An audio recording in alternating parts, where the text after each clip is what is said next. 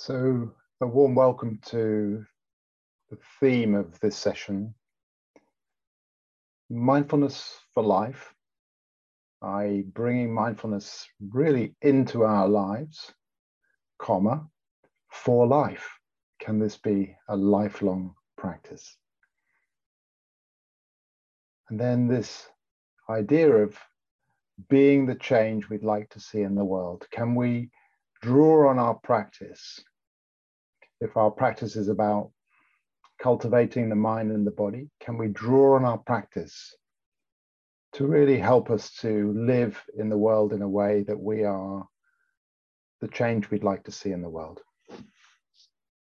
So this is the last in a series, and that series has gone on for the last three months or so.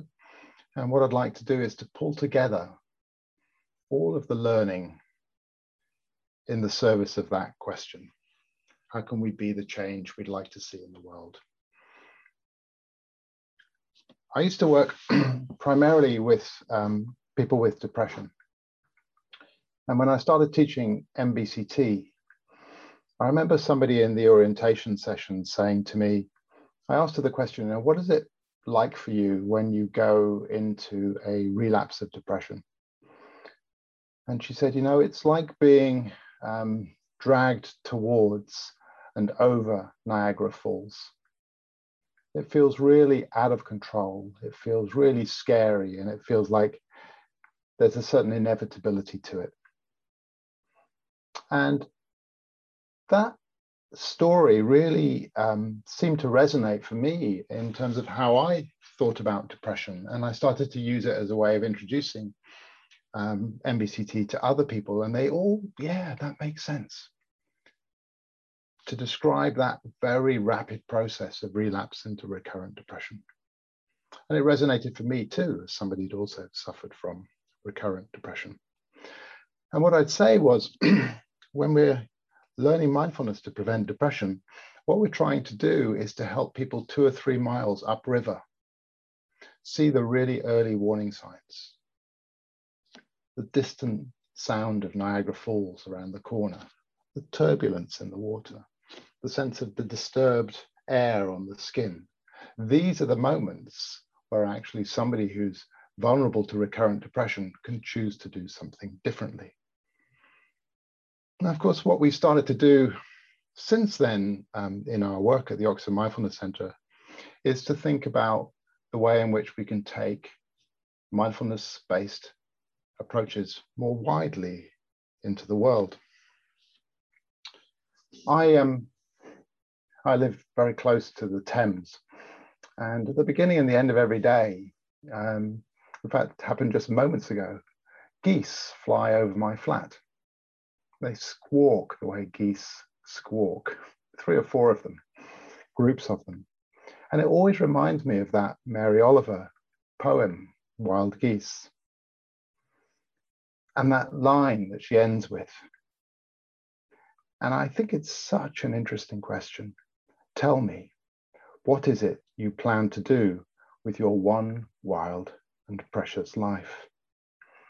And I think that's really what the theme of these last sessions has all been about, helping us to answer that question. What does the answer to that question look like for you?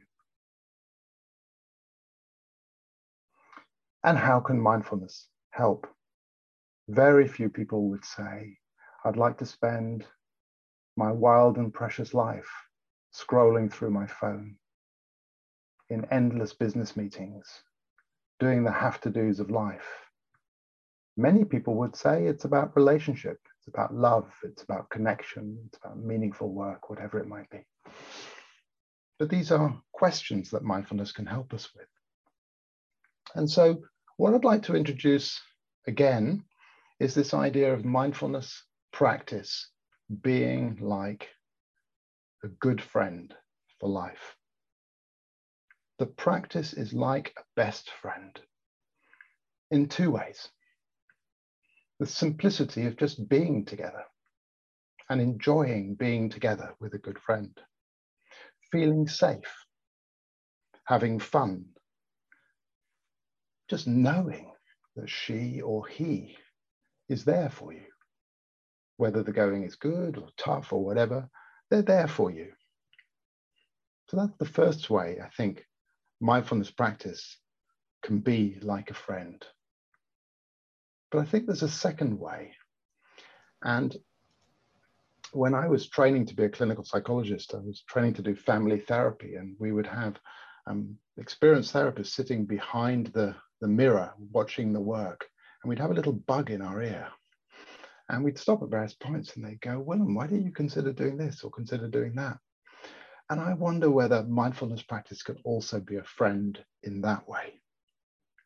As we go through the small and the larger moments in our lives, the bug in the ear might say, "I've got you. You've got this. Steady. Take a breath. You're a good father, mother, son, daughter, whatever." Or maybe some of the other questions that we've explored in this theme, like, in this moment, what feels like it would support your well-being and the well-being of others? What does this moment need? So mindfulness practice in this sense is like a bug in our ear that we take through our day, and it whispers to us, it speaks to us and supports us in navigating our day. And over time, that's naturalized. It becomes part of who we are. This best friend becomes just like us. So what I want to do is I want to transition to a range of practices that we have introduced through all of the themes. And I'll just weave in some of the things that we've learned as we've gone along. So maybe let's just start. I know many, many people have found the tree practice really helpful. Let's start with adopting a tree pose. So what does that mean to you, a tree pose? I'm going to guess there's something about rootedness, the rootedness of the feet or the sitting bones. There's something about the trunk being steady and upright and strong but flexible. And there's something about the arms, the head, the face, being like branches and foliage, flexible, responsive, connected. So what we're doing is just coming into this sense of being rooted, upright, strong yet flexible, stabilizing, steadying, rooting,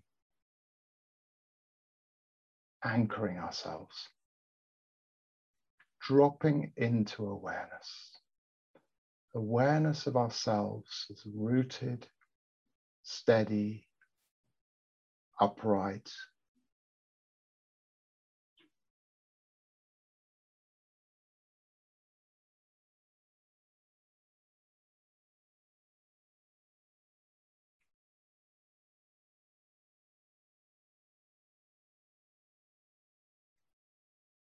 A real sense of dropping into awareness. And if it helps you, just perhaps choosing somewhere that can be the primary focus of your attention. Somewhere maybe to anchor in this moment and each unfolding moment, your attention, your awareness.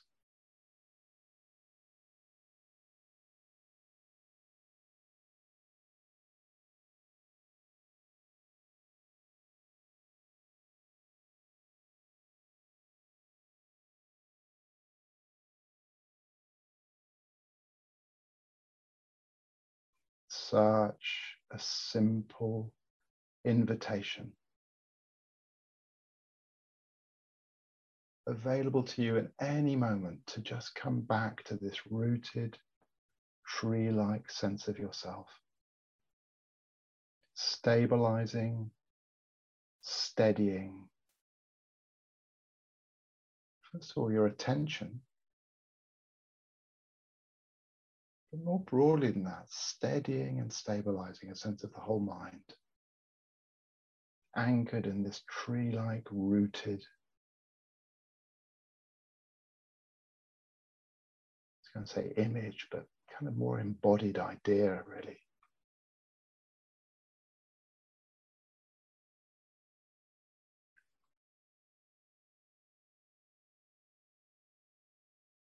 Just see if you can let go of any sense of trying to get anywhere or anything to fix. The day that's just gone, the rest of the day that's about to come, in the same way that a tree is just rooted, steady.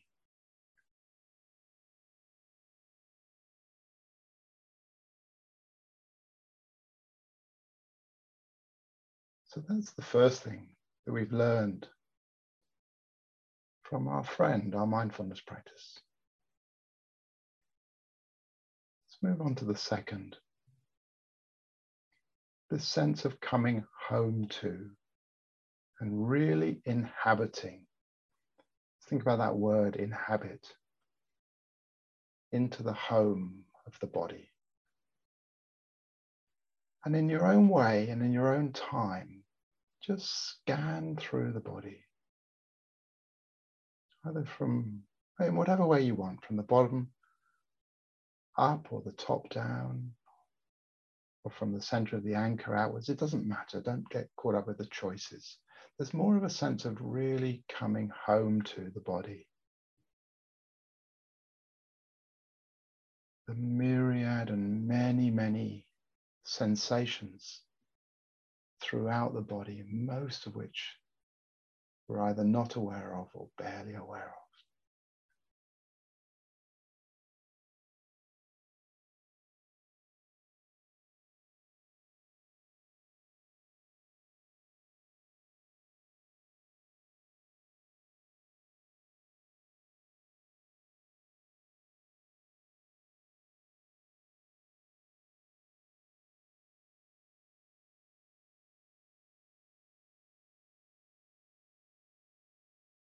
This body, this nervous system, this mind that we carry with us from the moment we're born through the moment of our last breath.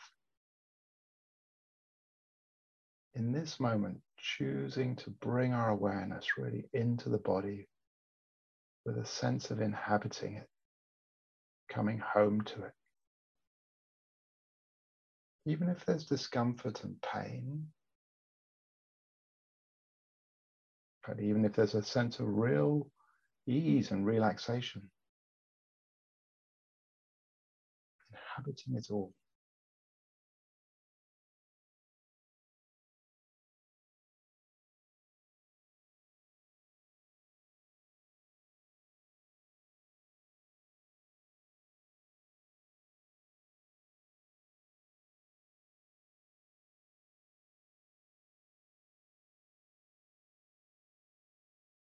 Maybe lightly noting any areas of the body that feel there's a pleasant sense around it.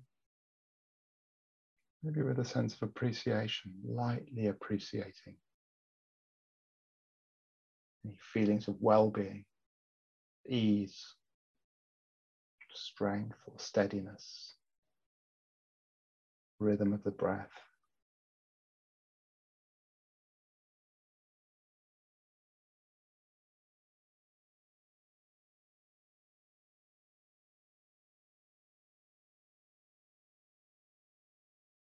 Including in the circle of awareness also any discomfort from minor itches and maybe feeling a bit too, too hot or too cold, some tension, the shoulders or the neck.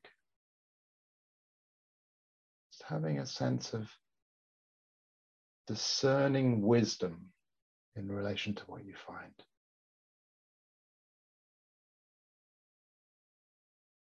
does the body need in this moment?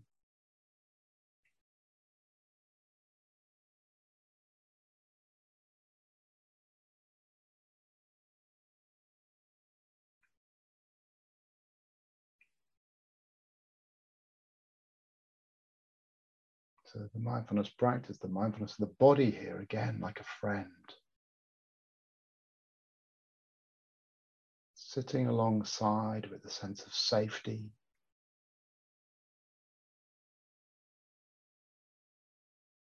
Sense of playfulness. But maybe also that bug in the ear of around maybe some of the difficulties. I've got you. You've got this.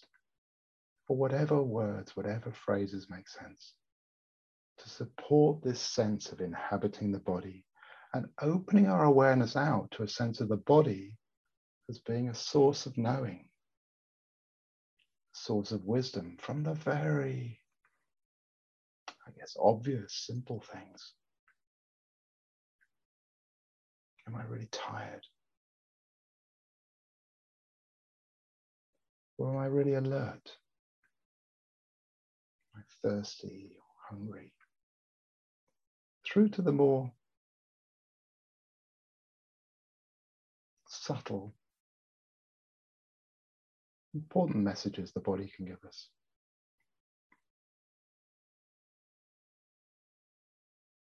A sense of, I'm really okay with this. I feel safe here with this person in this situation. Or I don't.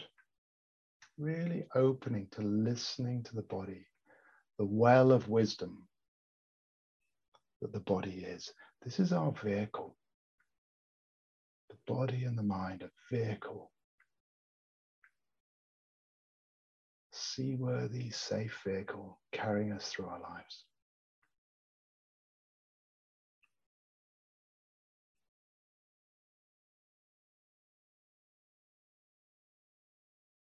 Mm.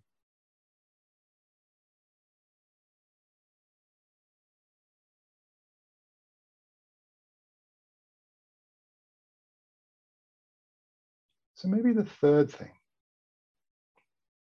from the series that I'd like to drop into the practice is this sense that in our practice and in our lives, there are certain attitudes or qualities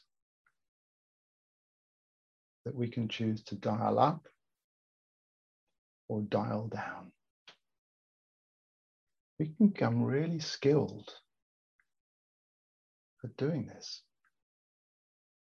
One of the qualities or attitudes is curiosity or interest. We can choose to meet our experience right now in the body with a sense of interest and curiosity. That's an attitude that we can, over time, learn to dial up or learn, dial down.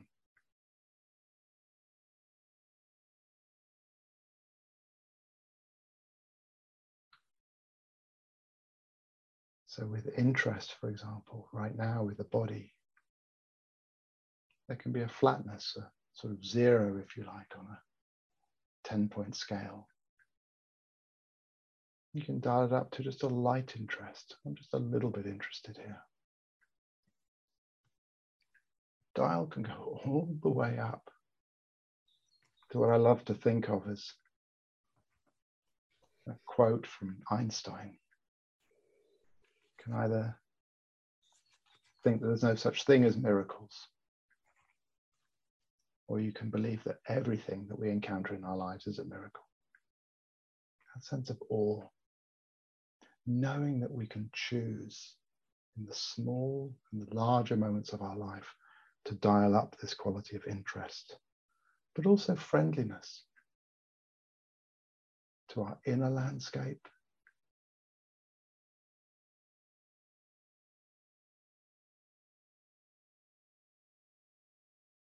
meeting what we find in our bodies and our minds with friendliness,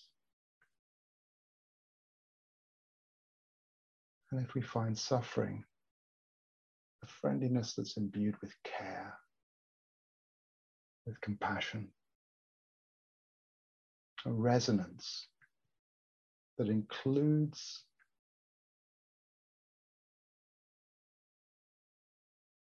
a wish to alleviate that suffering, or at least acknowledge it.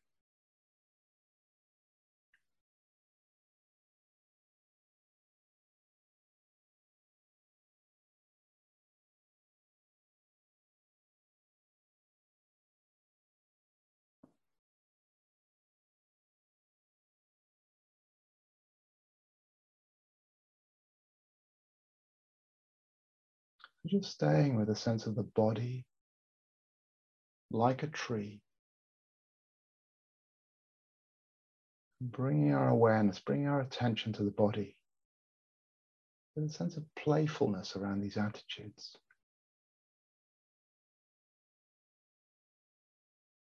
If you meet something pleasant, just being playful with this idea of interest, friendliness, and appreciation.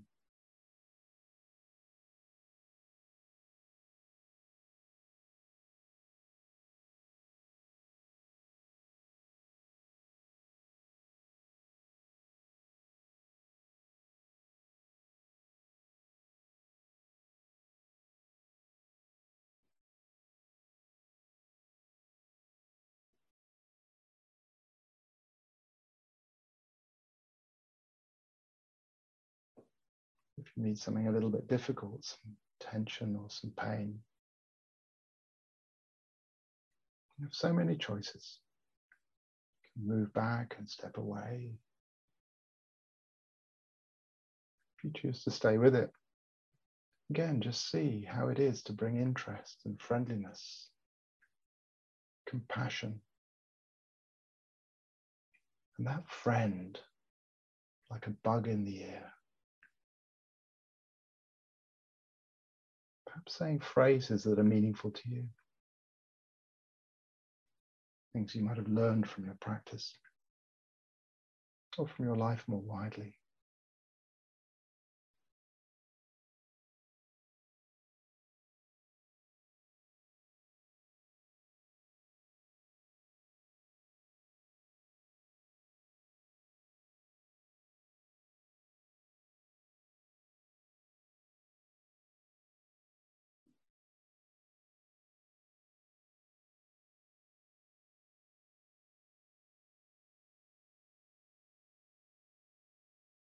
The final thread I want to just weave into this practice, bring into this practice, is this idea that having stabilized and gathered the mind, using this idea of a tree, come into the body, and know that we have this choice about the attitudes of mind that we can bring to our experience. What this does is it creates some space, the space between stimulus and response. The steadiness, the tree-like quality, the wisdom of the body, the friendliness, creates space. And be playful with this, because some of these create more space.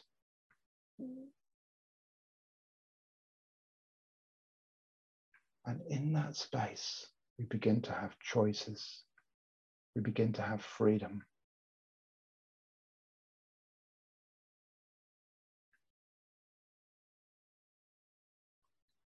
In the tiny, tiny moments of picking up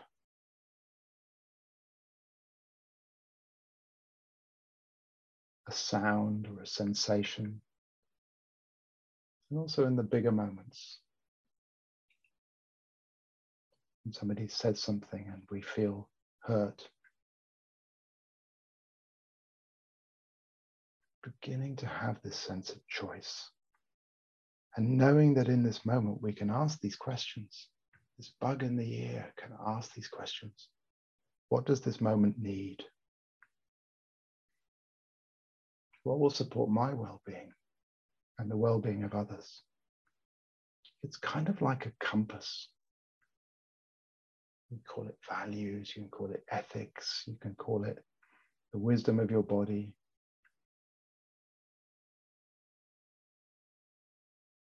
What will support my well-being and the well-being of others in this moment? From the small things through to the larger things.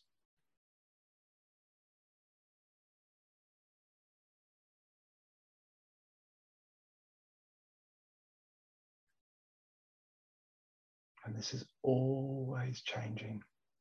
Every moment, every moment creates a new space.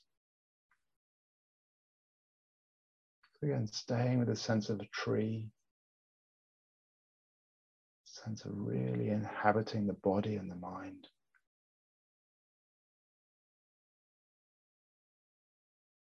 And seeing what comes up with this sense of choice. A sense of freedom.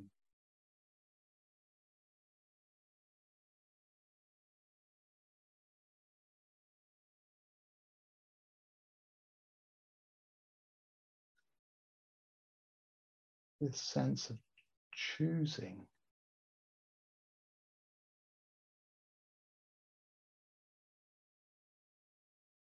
To be the change you'd like to see in the world.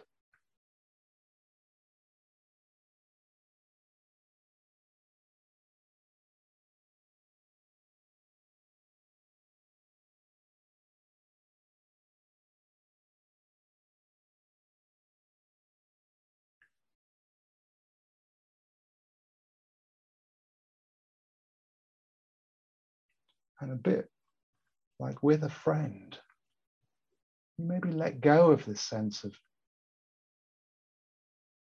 wanting your friend to be good or perfect or get any particular place, but more of a sense of unconditional, yeah, unconditional love.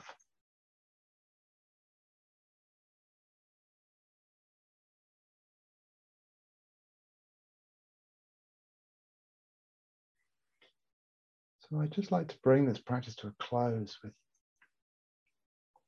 a story, which I'm going to, I'm going to adapt. It's a story I'm sure you've heard before, or many of you will have heard before. And it's in the service of this idea of our practice being something almost as essential. Now let's lose the word almost. Being as essential as the nourishment of sleep and food. So it's a story of a child and a grandparent, and the child says to the grandparent, I've got these two wolves, or it feels like these two wolves living inside me. One of them, it's kind of scary, they're impulsive, greedy, reactive, can be kind of mean-spirited, a bit scary really. And then I've got this other wolf who's kind, patient, responsive, generous. It feels like they're at war with each other. I don't know which one's going to win. And the grandparent responds and says, well, the one that's going to win is the one that you choose to feed. And with our practice and with the choices that we make in our lives, I guess we are continually making choices about which of these two wolves we feed.